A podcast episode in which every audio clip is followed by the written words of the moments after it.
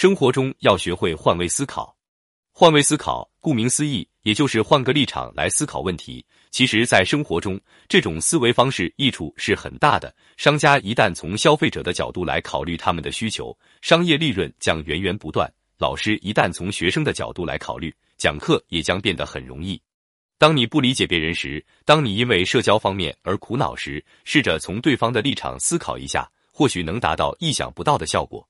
懂得换位思考的人是心胸宽广。聪明睿智的人，懂得换位思考的人，会在许多事情的处理上比别人奇先一招，技高一筹。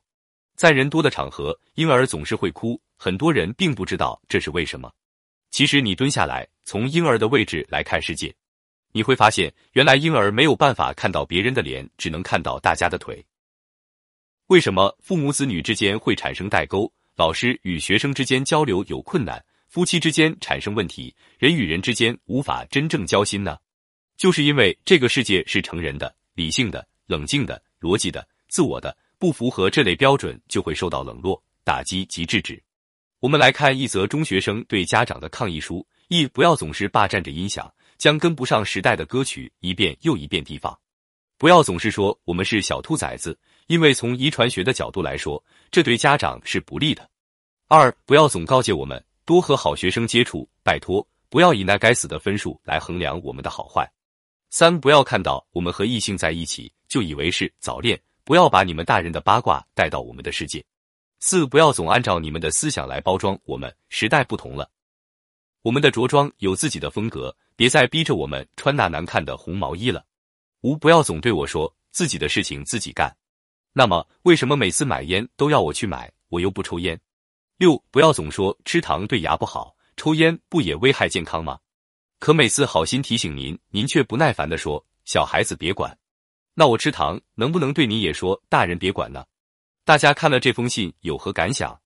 是不是觉得自己真的应该站在孩子的角度考虑问题了呢？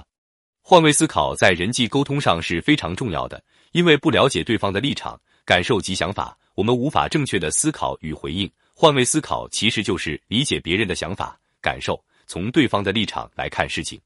他需要一点好奇心。然而遗憾的是，许多人的换位思考却缺少了这一个要素。他们是站在自己的位置上去猜想别人的想法及感受，或是站在一般的立场上去想别人应该有什么想法和感受。很多时候，我们都会为别人着想，但是别人并不喜欢你为他所做的一切。当事情的后果不如我们所想象或期待时，我们也多半觉得委屈，好心没好报。那么，是别人真的不明白我们呢，还是其他？仔细分析，我们会发现，这种换位思考其实只是以本位主义来了解别人的想法及感受，这并非真正的为别人着想，因为他忽略了对方真正的想法及感受。这种做法不尊重别人的责任，不尊重别人的能力，不尊重别人的自主权。